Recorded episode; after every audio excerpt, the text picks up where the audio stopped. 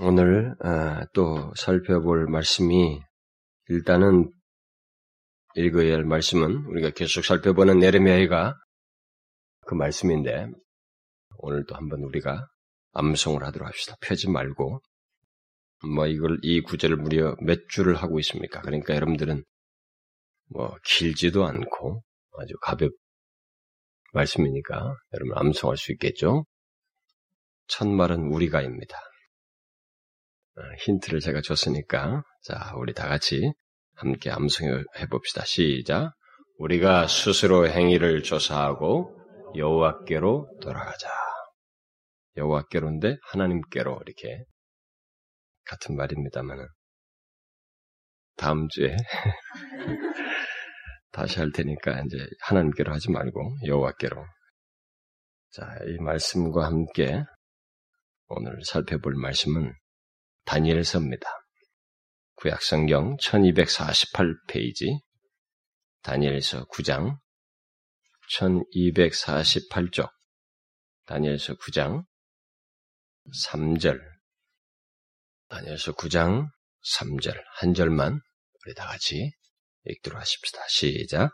내가 금식하며 배옷을 입고 죄를 무릅쓰고 주 하나님께 기도하며 간구하기를 결심하고 1절부터 다시 읽으면 메대족 속 아하수에로의 아들 다리오가 갈대아 나라 왕으로 세움을 입던 원년 곧 그 통치 원년에 나 다니엘이 서책으로 말미암아 예레미야의 서책이죠. 예레미야 서책으로 말미암아 여호와의 말씀이 선지자 예레미야에게 임하여 고하신 그 연수를 깨달았나니 곧 예루살렘의 황무함이 70년 만에 마치리라 하신 것이니라. 그래서 내가 그, 금식하며 배옷을 입고 죄를 무릅쓰고 주 하나님께 기도하며 간구하기를 결심하고 뒤에 있는 말씀들 그 기도한 내용까지 좀다 읽었으면 좋겠습니다만 그것은 어, 다음에 기회로 뒤로 미루도록 하겠습니다.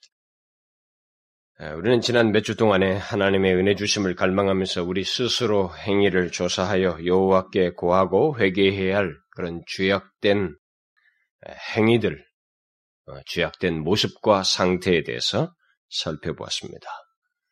제가 지난주도 그 내용들을 한번 이렇게 시작하면서 여러분들에게 물었는데 오늘도 다시 묻겠습니다. 왜냐하면 여러분들이 기억을 하는 것은 그 문제를 가지고 회개했다는 것이고 그 문제 가지고 기도를 했다는 것이고 기억조차도 안 했다는 것은 어, 여러분들 그 문제를 가지고 뭐 별로 회개하는 것도 없고 기도도 하지 않았다는 말이 되기 때문에 어, 저한테는 중요해서 또다시 묻겠습니다. 자, 우리가 하나님의 은혜 주심을 갈망하면서 우리 안에서 발견되는 어떤 죄악된 모습과 상태들, 돌이켜야 할 그런 죄악된 행위들, 그런 것들이 무엇이라고 했습니까? 제가 여섯 가지를 얘기했습니다. 수련의 것 빼고 여섯 가지인데 첫 번째가 뭐였어요? 하나님의 은혜를 간절히 필요로 하지도 않고 구하지도 않는 그런 모습, 그런 죄악이다 라고 했습니다. 두 번째는요, 우리의 삶의 전반에 걸쳐 있는 내 개인의 삶의 모든 영역에 있는 예, 결국 관련된 내용인데 별도로 한 것이에요. 영적 교만이다라고 했습니다. 그럼 세 번째는요, 하나님에 대하여 사랑이 식고 그 대신 다른 것을 더 사랑하는 것. 하나님을 2차적으로 돌리는 것이죠. 그런 죄악이다. 그러니까 다 하나님에 대해서 기본 행동을 하고 있어요. 그러나 사랑만큼은 하나님이 아닌 다른 것이 더 사랑을 하는 대상으로 두는 그런 죄악이다. 다음 세 번째는요. 우리를 사랑하시는 하나님의 말씀을 듣지 않는 것이다. 그 다음 다섯 번째는요. 뭐였습니까? 다섯 번째는. 삶으로 드러나지 않는 우리의 신앙의 위선. 뭐 믿음은 얘기하는데 그 믿음이 자기 안에 있는 믿음이 삶으로 드러나지 않는. 그리고 마지막으로 지난 지난주에 우리가 살펴본 내용은요. 하나님을 우리의 영광으로 여기기보다는 그 영광을 다른 것으로 바꾸는 그런 모습. 하나님을 우리의 영광으로 여기지 않는 것. 자신이 하나님의 백성된 것을 최고로 여기지 않고 그것을 자기가 그리스도인이라고 하는 것을 예, 기뻐하지 않냐고 그것의 영광과 특권을 알지 못하고 다른 것에서 그더더 그 중요한 가치와 영광을 찾는 이런 모습 바로 이런 것들을 우리가 발견하고 우리 안에서 회개할 내용이다.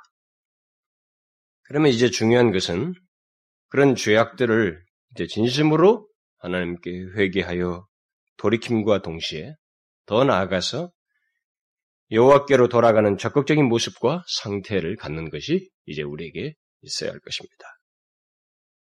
여러분 기억하십니까? 여호와께로 돌아가자라고 하는 에르메가 3장 40절에 그 돌아가자라고 하는 이 말은 제가 그 구절을 얘기하면서 여호와께 돌아간다는 말 속에는 이중적인 의미가 있다라고 했습니다. 하나는 소극적인 측면에서 현재 하나님으로부터 멀어진 상태와 죄악으로부터 돌이키는 것이고 또 다른 하나는 적극적인 측면으로서 오직 하나님만을 섬기는 모습과 상태로 나아가는 것이다. 연결된 것이지만 설명상 우리가 구분할 필요가 있는 이런 두 가지의 측면이 있다. 이게 여호와께로 돌아가는 어, 내용이다. 우리는 지금까지 소극적인 측면에서 여호와께로 돌이키기 위해서 우리 안에서 제거하고 돌이켜야 할 죄악들을 쭉 살펴왔습니다. 따라서 이제 우리가 뒤에서 살펴야 할 내용은 여호와께로 돌아간다고 할 때 그 속에 담겨진 어떤 적극적인 측면, 곧 하나님만을 섬기는 모습과 상태로 나아가는 것, 바로 이 내용이겠죠. 그러나 이 문제는 제가 오늘 간단하게 언급하려고 합니다. 왜냐하면 앞선 죄악들을 언급할 때마다 그 죄로부터 돌이켜서 나아가야 할 상태와 모습, 또 적극적인 내용을 제가 간단간단히 다 부언을 했어요. 그러니까 그것에 반대되는 거기서 더 적극적으로 나아가는 그 모습이 결국 우리가 여호와께로 돌아간다고 할 때의 적극적인 내용들이라는 것이죠. 예, 그런 것들을 간단히 언급했기 때문에 이 시간은 어, 정리 차원에서 이 전체적인 내용을 정리 차원에서 적극적인 측면을 언급하고자 합니다. 우리는 이미 여우수아가 죽기 전에 이스라엘 백성들을 모아놓고 이방신을 품고 있던 그들에게 여호와를 섬기든지 이방신을 섬기든지 택하라. 이렇게 말을 하면서 여호와께로 돌아갈 돌아가려고 할 때 그들이 가져야 할 정령 여호와께로 돌아가려면 여호와만을 택하려면 그들이 이 두 가지 측면을 가져야 된다고 하는 것을 어, 지적한 것을 이미 제가 언급한 바 있습니다. 여호수아는 하나님을 섬기겠다고 하는 이스라엘 백성들에게 그러면은 너희들에게 너희 중에 있는 이방신들을 제하여 버리고 소극적인 측면에서 얘기를 했죠. 이게 먼저 있어야 된다. 버리고 이렇게 말하고 난 다음에 뒤에서 너희 마음을 이스라엘 하나님 여호와께로 향하라 이렇게 말했어요. 적극적인 권면을 같이 이렇게 부원해서 엮어서 이 얘기를 했습니다. 여호와를 섬기겠다고 하는 이스라엘 백성들에게 여호수아는 그들 가운데 있는 죄악들, 곧 우상들을 먼저 버려야 한다고 말한 뒤에 거기서 한 걸음 더 나아가야 된다. 너희들의 마음의 비중이 전적으로 여호와께로 향하는 오직 여호와께로 향하는 것이 있어야 된다라고 말했습니다. 우리는 이런 말들에 대해서 익숙하게 알고 있습니다만은 이런 성경의 묘사에 대해서 우리는 잘 생각해야 됩니다. 우리는 자꾸 하나님만 믿으면 된다. 하나님만 믿으라. 라고 하면 이 말 속에 다 포함된 거 아닙니까? 그런데 우리들이 그렇지가 않아요. 인간들의 모습이 그렇지가 않습니다. 그래서 이런 식의 묘사가 계속되고 있어요. 성경에 보면. 이 두 가지 측면을 같이 이렇게 맞물려 있어요. 이방신을 제한되는 하나님 믿는 거 아닙니까? 또 하나님만 믿겠다고 한다면 당연히 이방신을 제하는 건 아닙니까? 아니에요. 이스라엘 백성들은 여호와를 믿는다고 하면서도 이방신들을 다 두고 있었어요. 그걸 여호수아가 보고 얘기한 겁니다. 오늘날도 그런 것입니다. 많은 사람들이 하나님을 믿는다고 예배당에 나오지만은 오직 여호와께로 향하라. 이런 말이 필요로 한다면 오직 하나님만 섬기라. 이런 말을 꼭 써야만 하는 앞에다가 오직이라는 말을 붙여야만 하는 현실들을 다 가지고 있습니다. 예배당에 나오지만 다른 것을 다 품에 두고 하나님을 섬기고 있는 거예요. 안 버리는 게 다 있어요. 다 있단 말입니다. 이게 두 가지가 같이 묶여 있어요. 그래서 성경은 이 두 가지를 같이 얘기하는 것입니다. 적극적인 것과 이 소극적인 것을 같이 묶어서 얘기해요. 이건 분리될 수가 없죠. 우리는 이것을 놓치지 말아야 됩니다. 아, 너무 익숙하게 뭐 성경이 뻔한 얘기처럼 생각하지만 우리의 실상을 정확하게 간파하고 하는 얘기예요. 오늘도 수많은 사람들이 이렇게 하고 있습니다. 제가 사무엘 얘기도 했잖아요. 사무엘이 이스라엘 백성들을 모아놓고 했던 얘기를 그때도 인용했죠. 오랫동안 죄에게 찌들려 있던 당시 이스라엘 백성들을 모아놓고 그들이 여호와께 돌아오려고 했습니다. 오랫동안 너무 지쳤고 그래서 이제 법계도 돌아오고 그래서 여호와께 돌아오려고 할 때 사무엘이 그러잖아요. 너희가 전심으로 여호와께 돌아오려거든 이방 신들과 아스데로스를 너희 중에서 제하라. 이렇게 말하고 난 뒤에 계속해서 뭐라고 덧붙입니까? 너희 마음을 여호와께로 향하여 그만 섬기라. 이런 필요가 있는 거예요. 이들은 여호와께로 돌아오려고 하고 있었습니다. 그러나 돌아오려고 하는 그들의 모습 속에는 상태 속에는 이게 두 가지가 함께 제 그들에게 요구 요구해야만 하는 그런 상태를 가지고 있었어요. 제거되지 않은 가운데서 하나님께 돌아오려고 하는 그 모습이 있는 거예요. 안 버리고 이것도 섬기면서 하나님을 섬기려고 하는 이 못된 버릇이 있단 말이에요. 이게 뭐 1, 2년 얘기가 아니고 한두 세대가 아니고 1, 200년 문제가 아니고 어떻게 돼서 오랜 세월 동안에 이런 모습이 있었습니다.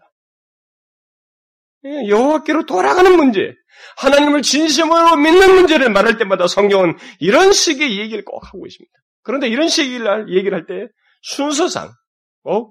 소극적인 것과 이 적극적인 두 개의 측면을 같이 엮어서 얘기해요.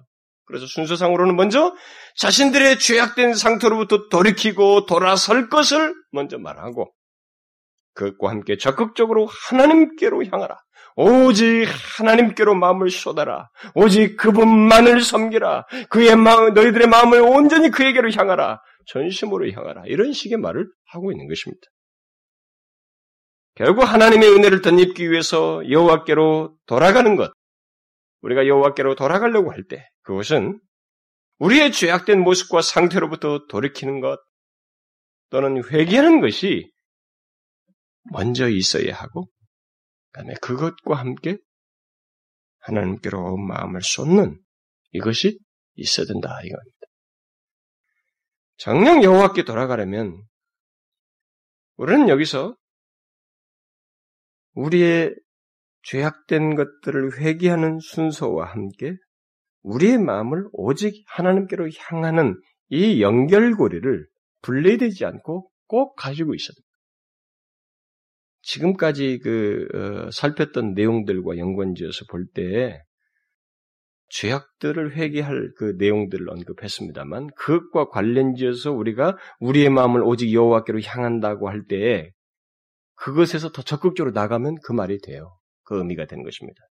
다시 말해서 오직 하나님의 은혜로 살고자 할 때, 하나님의 은혜를 구하지도 않고 필요로 하지 않는 그런 태도를 회개하고 거기서 한 걸음 더 나아가서 오직 하나님의 은혜로 살고자 할 때, 그래서 적극적으로 전적으로 하나님을 의지하여 살려고 할 때, 이게 오직 여호와께로 향하는 거예요. 또 하나님께 대한 마음이 식어서 사랑이 식어서 다른 것을 같이 겸하여 사랑하는 이런 태도에서 회개하여 오직 하나님만을 사랑할 때 일편단심 나에 대해서 사랑을 품으신 그 하나님께 나도 동일하게 그 남편 대신 하나님의 사랑을 쏟는 작업 이런 반응을 하는 것 오직 그분만을 사랑하는 것 바로 이것이 오직 여호와께로 향하는 것입니다. 그리고 오직 하나님만을 우리의 영광으로 여기는 것 다른 것이 나의 영광이 아니고 오직 하나님만이 나의 영광으로 여기는 것. 이 적극적으로 그런 모습을 갖는 것. 이것이 바로 우리의 마음을 오직 여호와께로 향하는 것입니다.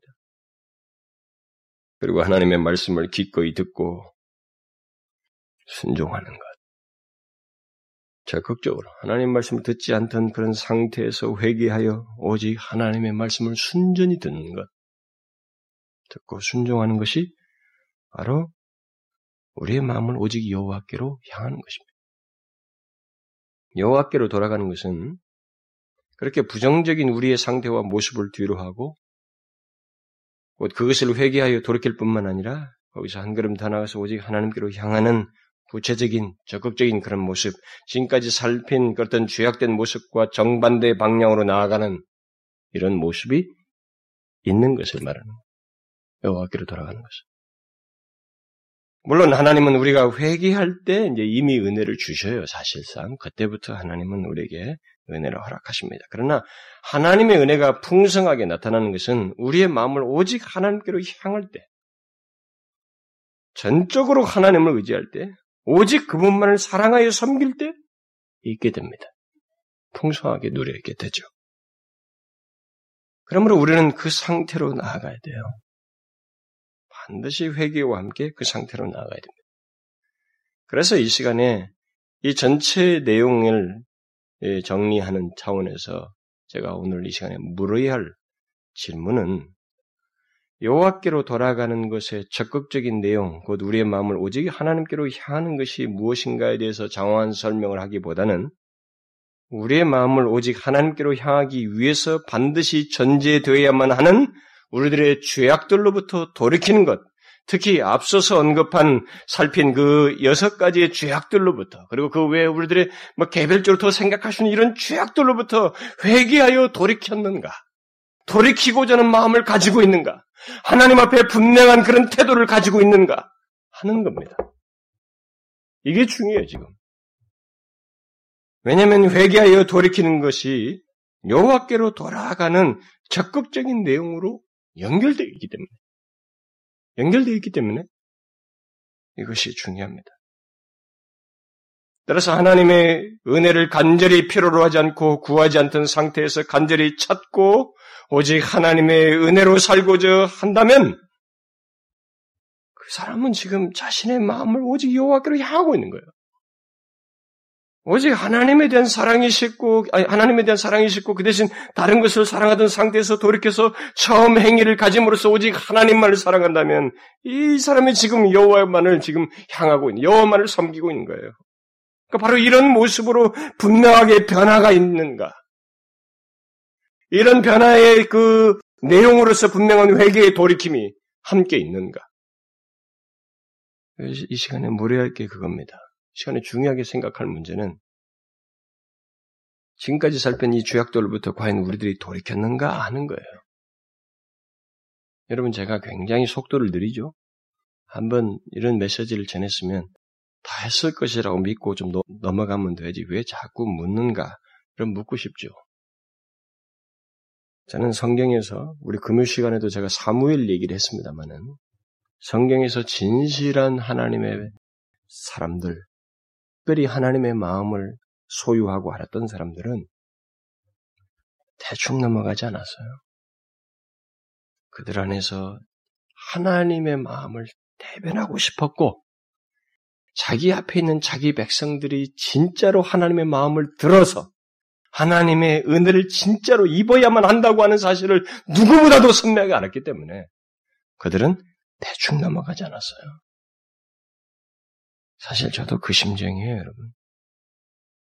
여러분들이 다 대충 다 잘할 것이다라고 넘어가고 싶지만, 그렇게 두드러기 표시도 나오고 있지 않고, 하나님은 기만할 수 없는 분이기 때문에, 우리가 만으로 여길 수 없는 분이시기 때문에, 그걸 누구보다도 잘 알기 때문에, 그렇게 대충 말할 수가 없어요. 그래서 우리가 이 시간에 정리 차원에서 질문해야 될 것은 이거예요. 이 지금까지 살폈던 이런 죄악들로부터 과연 우리들이 돌이켰는가? 돌이켜서 적극적인 모습과 상태로 나아갈 준비가 되어 있는가? 그런 태도를 가지고 있는가? 여러분 어떻습니까? 여러분은 이 시대가 하나님의 은혜를 간절히 필요로 하지도 않고 구하지 않는다는 것과 다르게 여러분들은 하나님의 은혜를 간절히 구하고 있습니까? 자신의 능력과 실력과 재능으로 자신의 삶을 살려고 하기보다 또 그것들을 의지하기보다는 하나님의 은혜 없이는 삶을 살 수 없다는 것을 알고 하나님을 전적으로 의지하며 그에게 은혜를 간절히 구하고 있습니까? 저는 이미 오늘날 많은 교회와 많은 그리스도인들이 이 죄악을 무의식적으로 범하고 있고 또 자각도 하지 못할 정도로 상습적으로 보편적으로 범하고 있다는 사실 언급한 바가 있습니다. 그리고 그런 모습은 우리 교회도 예외가 아니라고 했습니다. 정말로 우리 교회도 예외가 아니에요. 이런 말씀을 전하고 있는 중에도 불구하고 어떻습니까, 여러분? 그런 말씀, 이런 사실들을 전해 듣고 그 뒤로 여러분들이 어떤 계기가 있었어요? 자신에게도 그런 죄악이 있다는 사실을 알고 회개하여 돌이켰습니까? 그리고 적극적으로 자신에게 있는 어떤 것들을 의지하기보다는 하나님을 전적으로 의지하며 그의 은혜를 간절히 구하는 삶을 현재 살고 있습니까? 하나님께로 돌이키려면, 돌아가려면 바로 그런 모습을 가지고 있어야 되거든요. 만약 그런 모습이 없다면 우리는 사실상 무례돼요. 이게 너무 중요한 문제거든요. 다른 죄악을 먼저 거론할 게 아니에요. 왜 자신이 하나님의 은혜를 간절히 필요로 하지 않고 구하지 않고 있는지, 하나님을 믿는데 왜 자신이 하나님의 은혜를 간절히 필요로 하고 있지 않은지, 왜 그것을 구하지 않고 있는지 물어야 되는 것입니다. 왜냐하면 그런 모습은 과거 이스라엘 백성들이 범했던 것과 같은 심각한 죄악이고 그것은 사실 모든 죄악의 뿌리예요. 그리고 그가 형식적으로 하나님을 믿고 있다고 하는 것을 말해줄 수 있는 가장 중요한 근거예요. 그래서 저는 다른 어떤 죄악보다도 이 죄악으로부터 우리들이 돌이켜야 한다는 것을 제가 계속해서 강조했습니다. 이 특별한 죄를 얘기하면서도 그리고 그 뒤로도 틈틈이 계속 얘기했어요.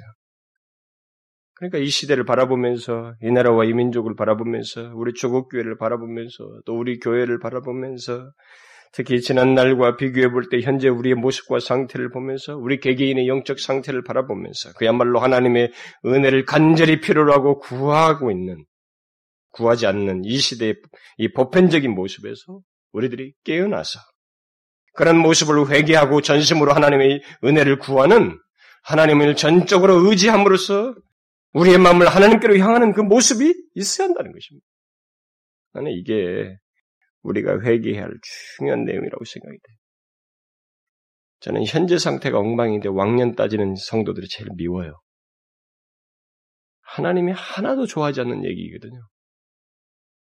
바울같이 얘기할 사람 아니면은 이 얘기를 꺼내지 말아야 됩니다. 그 사람이 디보데 후서에서 마지막 죽기 직전인데 믿음의 선한 싸움을 싸우고 달려갈 길을 다 마치고 죽을 때까지 노인이 다 돼서 말이죠. 죽을 때까지 그렇게 한 거예요. 왕년 얘기 하지 말아야 돼요. 이전과 이전에는 하나님의 은혜를 간절히 필요하고 구했는데 지금은 아니다 이 말이죠. 이게 뭐겠어요, 여러분? 예수를 잘못 믿고 있는 거예요. 그가 믿는 하나님을 크게 오해하고 있는 것입니다. 그리고 자기 자신도 오해하고 있어요. 자신이 뭐 대단하게 지금 뭐라도 성취해 있고 지금은 문제가 없고 이제는 잘 살 수 있는 것처럼 착각하고 있는 것입니다. 저는 이 강단에서 이 같은 말씀을 얼마나 자주 전는지 모르. 이 하나님을 전 은혜를 간절히 필요로 하고 구해야 된다는 이 문제, 하나님을 의지해야 된다는 이 문제에서 얼마나 자주 전했는지 모르겠어요. 그런데도 저는 이 문제를 이 문제를 언급할 때마다 마치 처음 전하는 것 같은 기분이에요.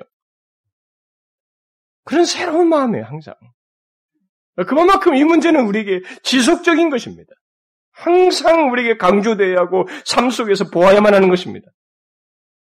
그러나 역사 속에서 하나님의 백성들은 하나님의 은혜를 간절히 필요로 하지도 않고 구하지도 않는 그런 죄악을 쉽게 범해왔습니다. 그리고 그때마다 그들은 낭떨어졌어요, 영적으로. 낭떨어졌습니다. 떨어지는 거예요. 안타까운 사실은 이 시대도 그런 모습을 여전히 보이고 있고, 하나님의 은혜를 간절히 필요로 하고 구해야 함을 들어서 알고 또 지식적으로 성경 공부를 요즘 많이 발달해 성경 공부까지 하고 다 지식적으로 알고 있어도 구하지 않는 모습이 또 이 시대에 있다는 거예요. 이 시대는 더, 더 이상한 세대예요. 그런 면에서. 이런 거 다 알아도, 다 알아도 하나님의 은혜를 간절히 필요로 하고 구해야 된다는 거 알아도 안 움직이는 아주 괴이한 세대입니다. 그런데도 불구하고 구하지 않는 도대체 왜 그럴까? 아, 이 질문을 좀 해볼 필요가 있어요. 왜 그럴까요? 왜 오늘날 그리스도인들이 하나님의 은혜를 간절히 필요로 하지도 않고 구하지 않을까요? 심지어 그 사실을 알고 있음에도 말입니다. 우리 안에서도 제가 이 문제를 많이 누구 못지않게 강조했음에도 불구하고 우리 안에서도 그렇거든요. 우리 안에서도 두드러지지가 않아요. 왜 그럴까요?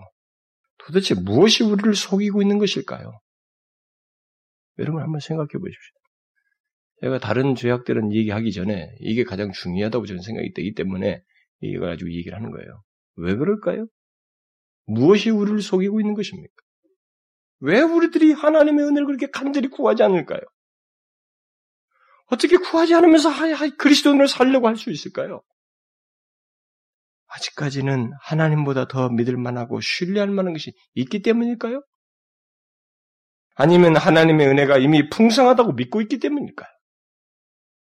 개인뿐만 아니라 오늘날 우리 조국 교회 안에서 이 나라 이민족 안에서 풍성하다고 하나님의 은혜는 족하다고 믿고 있기 때문일까요? 아니면 오늘날 만연되어 있는 은혜주의의 영향을 받아서 하나님께서 결국 은혜를 주실 것이야 라고 믿으면서 태연하게 가만히 있기 때문일까요? 아, 그야말로 믿음이 좋은 척하고 말이죠. 무엇일까요? 사단의 강력한 방해와 회방을 받고 있기 때문일까요? 그 이유가 무엇이든지 일단 하나님의 은혜가 현재 풍성하다고 생각한다 할지라도 하나님의 은혜를 간절히 현재 간절히 필요로 하지 않고 구하지 않는 모습은 분명 무엇인가 크게 잘못되어 있어요. 제대로 예수를 믿고 있는 것이 아닙니다. 무엇인가 왜곡되어 있고 상태에 혼란이 있고 하나님과 다른 것을 함께 의지하고 신뢰하고 있다는 것을 말해주고 있는 것입니다. 자기가 함께 의지하는 것이 자신이든 물질이든 어떤 사상이든 뭐 성경적인 듯한 어떤 속임수든 뭔가 착각하고 있어요. 우리는 현재를 살아가면서 그리고 현재의 우리의 모습이 성경이 말한 교회와 그리스도인의 본래 모습, 그 최상의 모습이 아니라는 사실만으로도 성경이 말한 교회와 하나님 백성됨의 모습이 있는데 그런 모습이 아니라는 사실만으로도 우리는 하나님의 은혜를 간절히 필요로 하고 구애하는 상태에 있다고 믿습니다. 그리고 정령 우리가 믿음이 있으면 그 믿음을 지켜서 사는 것 자체가 하나님의 은혜를 구하지 않고는 지킬 수가 없어요. 지킬 수가 없습니다. 잘 지킨다는 사람은 그 사람은 아니에요. 거짓 믿음을 갖고 있어요. 다른 믿음을 갖고 있습니다. 그럴 리가 없어요. 대적하는 사단이 있는 이 세대 속에서 그럴 리가 없습니다. 어쨌든 그 이유가 무엇이든지 이 시대는 예레미야 당시나 영적으로 얻었던 다른 시대들처럼 하나님의 은혜를 간절히 필요로 하지 않고 구하지 않는 이 괴이한 모습을 드러내고 있어요. 너무 성경 지식을 많이 알아서 그럴까요? 스스로 다 알고 있다고 착각해서 그럴까요? 너무 설교를 많이 들어서 그럴까요? 기독교적인 종교 생활에 너무 익숙해서 그럴까요? 이상해요. 알아도 이전만큼 안 그렇습니다. 우리나라 역사만 비교해봐도 이전만큼도 못해요. 하나님의 은혜를 간절히 필요로 하고 구하지 않습니다. 이 조국 교회 전체적으로 그렇고 우리 교회만 봐도 그렇고 우리 내 개인의 삶, 우리 한 사람의 신앙의 삶의 지난 날과 비교해봐도 그렇습니다. 분명 그런 모습은 우리들이 돌이켜야 할 모습이에요. 오히려 더야만 더했지 덜해서는 안 되는 문제거든. 그러므로 우리에게 현재 필요로 하는 것은 하나님의 은혜를 간절히 필요로 하지 않고 구하지도 않는 그런 모습과 상태로부터 빨리 회개하여 돌이키는 거예요. 그래서 적극적으로 오직 하나님의 은혜만으로 살고자 하는 마음으로 하나님의 은혜를 간절히 구하는 것입니다. 구하면서 사는 거예요. 이런 모습으로 돌아가야 돼요, 우리가. 그것이 여호와께로 돌아가는 것입니다. 우리의 마음을 오직 여호와께로 향하는 거예요. 여러분 그런 맥락 속에서 우리의 마음을 오직 여호와께로 향해야 됩니다. 그것을 위해서 하나님에 대한 사랑이 식은 채 사랑 없이 하나님을 대하고 그 대신 다른 것을 사랑하는 것을 회개하고 오직 하나님만을 사랑하는 대로 나아가야 됩니다. 사랑하는 하나님의 말씀을 듣지 않는 생활을 회개하고 이제 하나님의 말씀을 전적으로 순전하게 좀 듣는 대로 나아가야 돼요. 여전히 안 듣는다면 그 사람은 지금 하나님을 전적으로 향하지 않는 거예요. 하나님의 말씀을 따라 사는 것이 가장 안전하고 복된 길인 것을 알고 하나님의 말씀을 기쁨으로 듣고자 해야 되는 것입니다. 이게 하나님께로 온전히 향하는 거예요. 그러면 그렇게 적극적인 상태와 모습으로 나아가기 위해서 구체적으로 우리가 어떻게 해야 될까? 응? 그렇게 우리가 회개하고 그렇게 적극적으로 나아가기 위해서 어떻게 해야 될까? 다시 말해서 우리의 죄악된 모습과 상태를 회개하여 우리의 마음을 그렇게 오직 하나님께로 향하기 위해서 구체적으로 어떻게 하면 좋겠는가 하는 거예요. 어떻게 하면 좋을까요? 저는 이에 대한 답변을 오늘 우리가 함께 읽었던 다니엘서에서 다니엘이 하나님의 약속 안에서 소망을 보고 죄범한 자기 민족의 지난 날을 죄악 죄범한 자기 민족의 지난 날을 생각하면서 취한 태도에서 찾고 싶습니다. 다니엘은 유다 백성들이 바벨론의 포로가 되어 잡혀가고 예루살렘이 황폐하게 된 뒤에 자신 또한 포로가 되어서 그 자리에 와가지고 즉 바벨론에서 수십 년을 보내고 났습니다. 보내고 난 뒤에 예레미야의 서책을 보고 하나님께서 70년 만에 돌아오게 하리라고 하는 약속의 말씀을 발견하고 거기서 소망을 보고 하, 소망이 부풀러서 하나님께 나아가서 기도하는 장면이지 구장이에요. 바로 그 내용이 이 여기서 지금 구장이 쫙 기록되어 있는데 거기서 그가 기도의 어떤 기도의 말을 하기에 앞서서 먼저 일련의 기도하는 태도를 취하는 것을 보게 됩니다. 저는 오늘 그것만 조금 이렇게 덧붙이고 싶습니다. 다니엘이 여기서 취한 일련의 태도와 기도의 내용은 소망을 품고 하나님의 은혜를 기대하는 우리들이 취할 태도와 취할 태도로서 힌트를 주고 있습니다. 다니엘은 먼저 현재 이방 나라에서 유랑하고 있는 자기 백성들이 포로가 된 자기 백성들이 하나님에서 다시 본국으로 돌아가게 되리라고 하는 하나님의 약속을 보고 와, 소망이 생겼습니다. 음, 아마 이 사람은 막 그냥 압도되었을 거예요. 이걸 이 예레미야 서책을 읽고 막 정말 그 심장이 뛰었을 것입니다. 그때 그가 취한 태도는 예레미야가 그 황폐되고 난 된 뒤에 그 남아있는 백성들을 붙들고 우리 예레미야가 3장 40절에서 말한 거죠. 예레미야 3장에 나오는 것처럼 회개하여 여호와께 돌아가자라고 그 백성들에게 말했던 것처럼 이 사람은 누구 말을 듣지 않냐고 이 말씀을 듣고 스스로 그런 반응을 보여요. 여호와께로 마음을 향하는 일련의 행동을 봅니다. 여호와께로 마음을 향하는 그런 행동을 자기 스스로 지금 보이고 있습니다. 그 말씀을 발견하고 하나님 안에서 소망을 본 그에게 이런 모습은 아주 자연스럽게 어떤 영적인 반응으로서 어, 드러내고 있는 것입니다. 그러니까 제가 지금 이런 문제를 놓고 볼 때 우리에게서도 이런 반응이 만약 생기지 않는다면 이 사람처럼 이런 태도를 취하지 않는다면 우리는 뭔가 문제를 어디서 찾아야 될 것인가? 거꾸로 올라가 봐야 돼요. 하나님 안에서 소망을 안 본다는 거예요. 그리고 자신이 그렇게 큰 문제도 아니다. 뭐 우리가 무슨 뭐 황폐됐느냐? 이런 데서 찾는 거예요. 그러니까 자기 자신 상태도 못 보고 있고 하나님의 소망도 못 보고 있고 하나님 안에 소망이 있다는 것도 그렇게 철감하지 못하고 그러면서 지금 예수를 믿고 있다는 것이에요. 그러니까 현실을 못 보고 있다는 거예요. 맹인이라는 영적으로 눈이 감긴 자라는 거죠.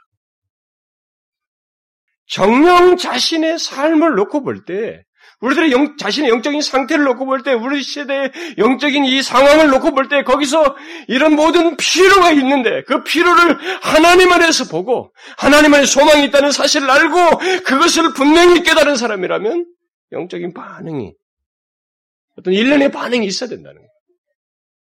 어떤 반응이요? 어떤 반응이 있어야 된다는 거예요? 여기 이 사람이 지금 취한 태도예요. 하나님께로 마음을 향하여 어떤 행동들을 하는 거예요. 사실 그거 외에는 다른 걸 할 수가 없습니다. 하나님의 소망을 보는 자는 이것 외에 다른 걸 할 수가 없어요. 또 있지도 않습니다. 그는 이전에도 하나님을 향했던 사람인데 자기 자신의 마음을 더욱더 하나님께로 향하는 태도를 취하고 있습니다. 어떻게 했어요? 여호와께로 향하는 그의 마음은 일련의 행동들을 수반하게 되는데 그것은 금식하며 배옷을 입고 죄를 무릅쓰고 기도하며 간구하겠다고 먼저 결심하고 실제로 하나님께 나아가서 그렇게 기도하면 예, 그렇게 하면서 기도하는 그런 모습을 취했습니다. 오직 여호와께 마음을 향하는 다니엘의 이 같은 태도와 행동 속에서 우리가 제일 먼저 관심을 갖게 되는 것은 제가 오늘 제안하려고 하는 것은 바로 그런 거예요. 그 모든 행동에 앞서서 그가 마음에 결심했다는 것입니다. 하나님 안에서 소망을 보고 발견했어요. 야, 이 70년이 다 됐구나. 돌아가는구나. 그 하나님의 약속 안에서 소망을 보고 이 사람이 마음에 부풀었습니다. 소망이 생겼어요. 근데 그 소망을 생긴 이 사람에게서 바로 생기는 뭐냐면 마음의 결심이에요. 하나님께 나아가겠다고 하는 결심입니다. 하나님께 나아가서 특별한 마음과 태도로 기도하겠다고 결심했습니다. 여기서 그가 금식하며 배옷을 입고 죄를 무릅쓰고 했, 쓰고, 쓰기로 했다고 하는 것은 하나님께 나아가는 그의 특별한 태도를 말해주는 것입니다. 그가 금식하며 배옷을 입고 죄를 무릅쓴다고 하는 것은 하나님 안의 약속, 하나님의 약속 안에서 소망을 본 자가 취하, 취하는 어떤 태도치고는 어떤 면에서는 납득이 안 갈 수도 있어요. 음, 소망을 보았는데 왜 이런 태도를 취하는가? 음?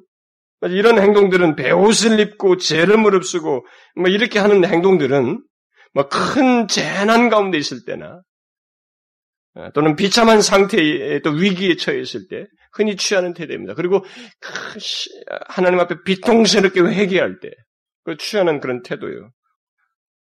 그런데 소망 하나님 안에서 소망을 보아놓고 뭔가 이 긍정적인 것을 본 사람이에요. 그리고 이것이 곧 성취될 것입니다. 하나님의 약속한 성취될 날짜가 정해져 있어요. 지금 보니까요. 70년 만에 시기가 다 됐어요. 성취될 것입니다. 자기가 뭔 행동을 하든 하든 안 하든 간에 성취될 사실이에요. 그런데도 이 사람은 그 소망을 인하여 뭔가 반응을 보여요. 이게 아주 진실성을 말해주는 거예요. 한, 우리가 하나님 안에서 본 소망이 있잖아요. 이 사람이 본 진정한 소망, 약속, 하나님의 말씀 안에 있는 약속 안에서 보는 소망, 그러니까 하나님 안에서 보는 소망은 회개 없이는 소유할 수 없는 소망이라고 하는 것을 보여준 거예요. 무슨 말인지 알겠습니까? 이거 우리가 알아야 되는 거예요. 많은 사람들이 여기서 실수를 범해요. 그러니까 실수를 범하는 이유는 하나님을 잘 모르고 있거나 진리를 모르고 있거나 성령의 수, 성령께서 역사하시는 진정한 역사를 따라서 반응하고 있지 않은 거예요. 성령은 야, 정해져 있으니까 어차피 하나님 약속도 이루어줄 거야. 그러니까 가만히 있어, 그냥. 다 믿고만 있어라. 이렇게 하실 분이 아니에요. 그것을 아는 사람은 하나님이 기뻐하시는 쪽으로 반응하는 사람들이에요. 뭔가 반응하는 것입니다. 그러니까 회개 없이는 소, 소유할 수 없는 소망인 것입니다. 우리가 이것을 정말로 명심해야 됩니다.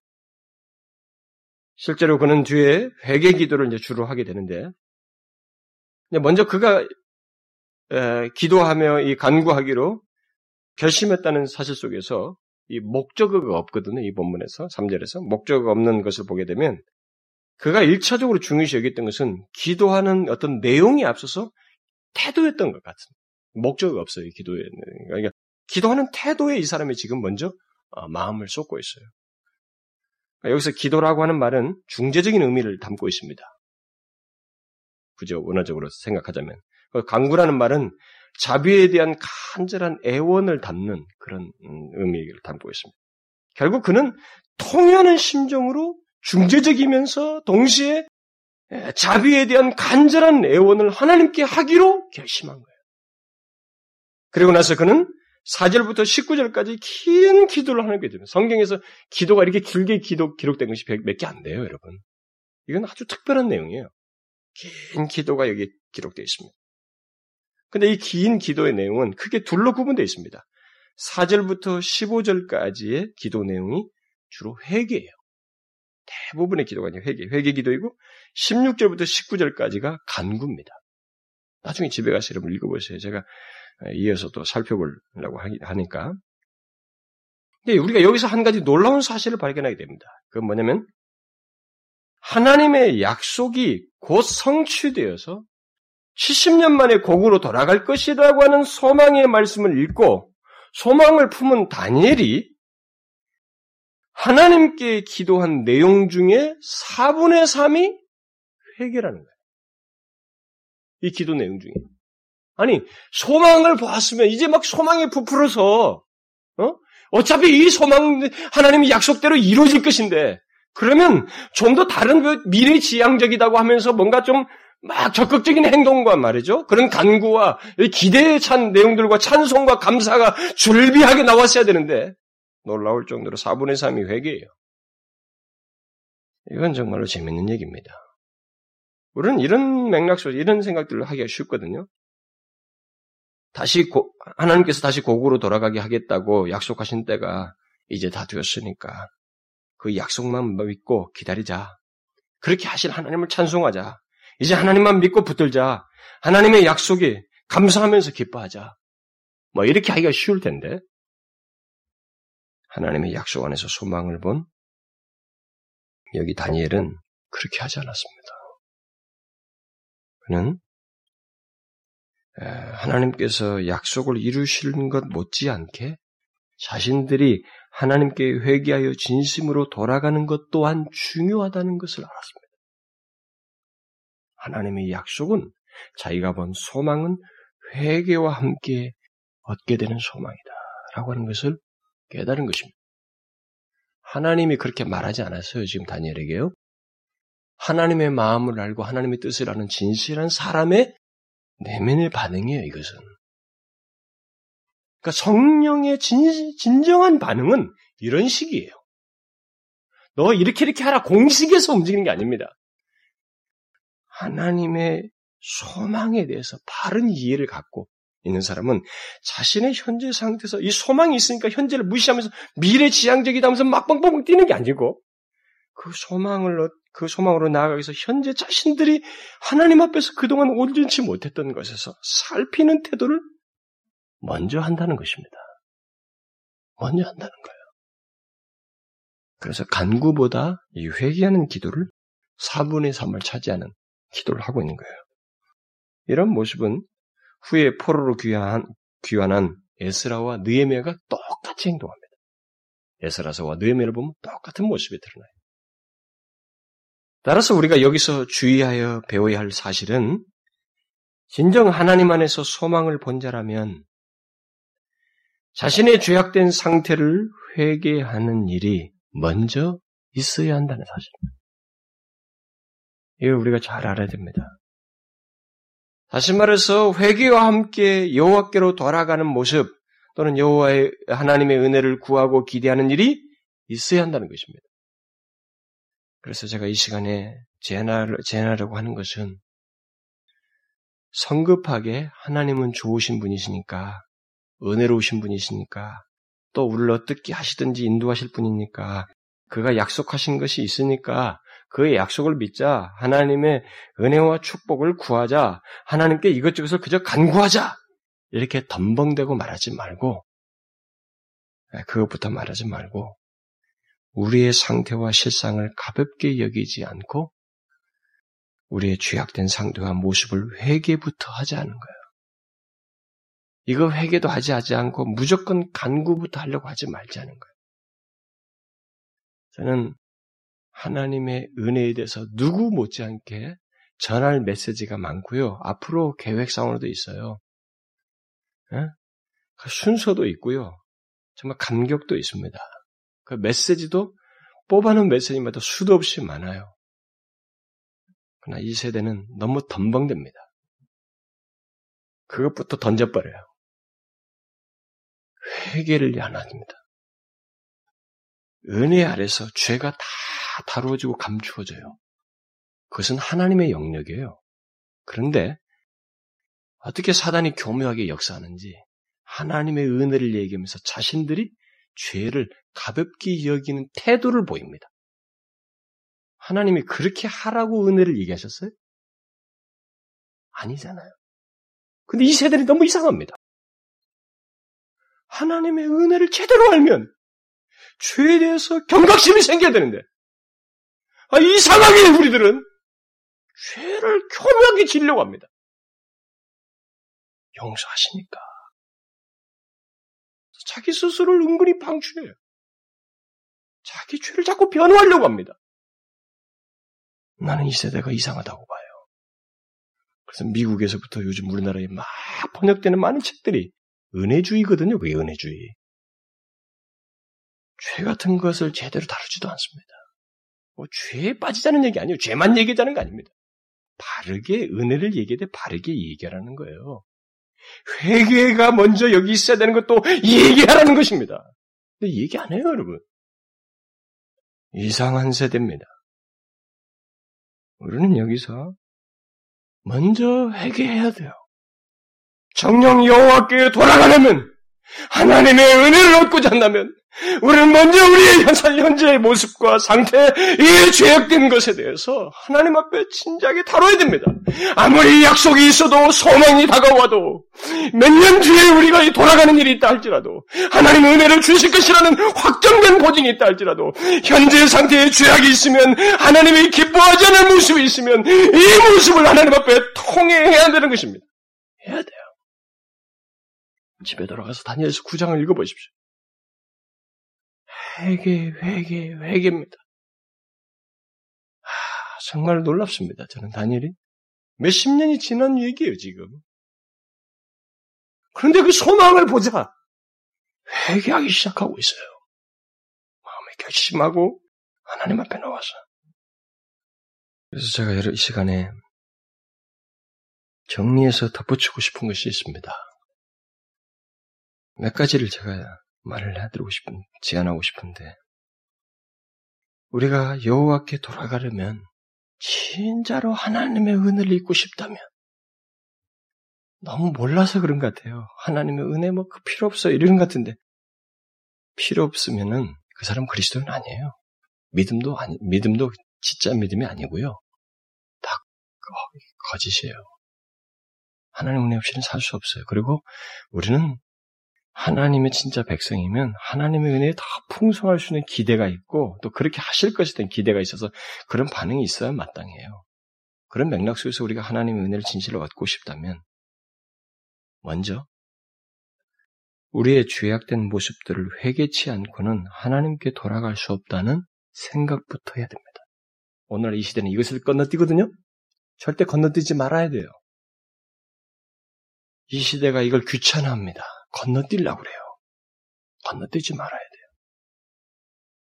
하나님의 은혜를 얻고자 한다면 먼저 우리의 죄악된 모습을 회개치 않고는 하나님께로 돌아갈 수 없다는 사실을 먼저 알아야 됩니다. 이걸 심각하게 깨달아야 돼요. 이걸 정확하게 알아야 됩니다. 우리의 마음을 오직 여호와께로 향하려면 먼저 이것부터 있어야 돼요.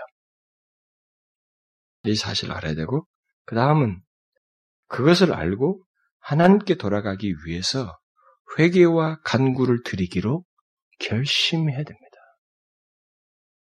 여기 다니엘처럼 아무리 도전을 받고 깨달은 것이 있어도 그것을 실행을 옮기지 않으면 의미가 없습니다.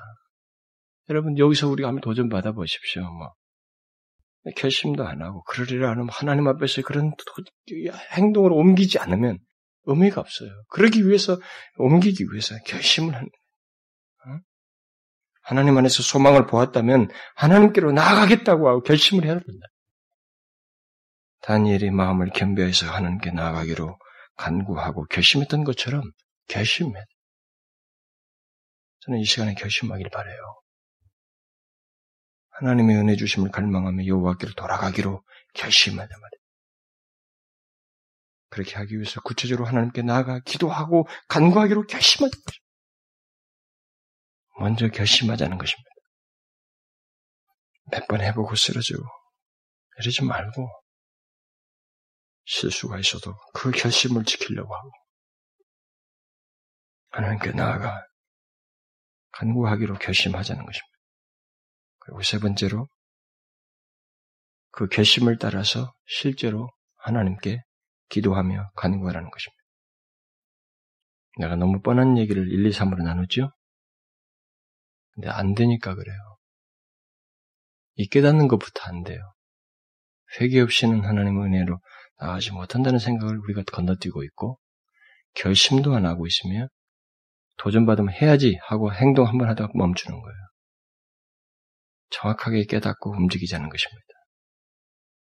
물론 우리가 기도할 때 그 기도는 다니엘처럼 회개부터 해야 됩니다. 그 회개는 자신의 삶 속에서 하나님 앞에 나아가기에 걸림돌이 되는 이 모든 것에서부터 시작해서 지금 우리가 살폈던 이런 모든 죄악들을 하나님 앞에 회개해야 될 것입니다. 음, 여러분 중에는 이런 사람도 있었겠죠. 뭘 도대체 회개하자는 것입니까? 회개할 것이 없습니다. 나는 하나님 앞에 죄를 자백할 것도 없어요. 이렇게 말하는 사람이 혹 있을지 모르겠습니다. 저는 그 사람이 꼭 정상적인 신자는 아니라고 생각이 돼요. 그럴 리가 없어요. 여러분 그리고 집에 가서 돌아가서 읽어보시면 다니엘은 사실상 의로운 사람이에요. 이 사람은. 기도한다고 죽이겠다고 했는데도 사자밥이 되더라도 난 기도한다. 기도한 사람이에요. 그렇게 마음의 뜻을 확고하게 가지고 주님 섬긴 사람입니다. 그런 사람인데도 여기서 회개할 때 뭐라는 줄 알아요? 우리가 자기 열조들이 죄를 지어서 포로로 잡혀온 사람이에요. 그러니까 자기를 포함해서 우리가 하나님 앞에 죄를 범하였습니다. 자기를 포함하였어요. 민족의 죄 다 얘기합니다. 열조의 죄악들, 열왕들의 죄악들 다 얘기. 없을 리가 없죠. 자신들 안에서도 죄악이 있을 뿐만 아니라 우리들의 현재 상태와 이민족과 이 나라와 죄악을 보십시오.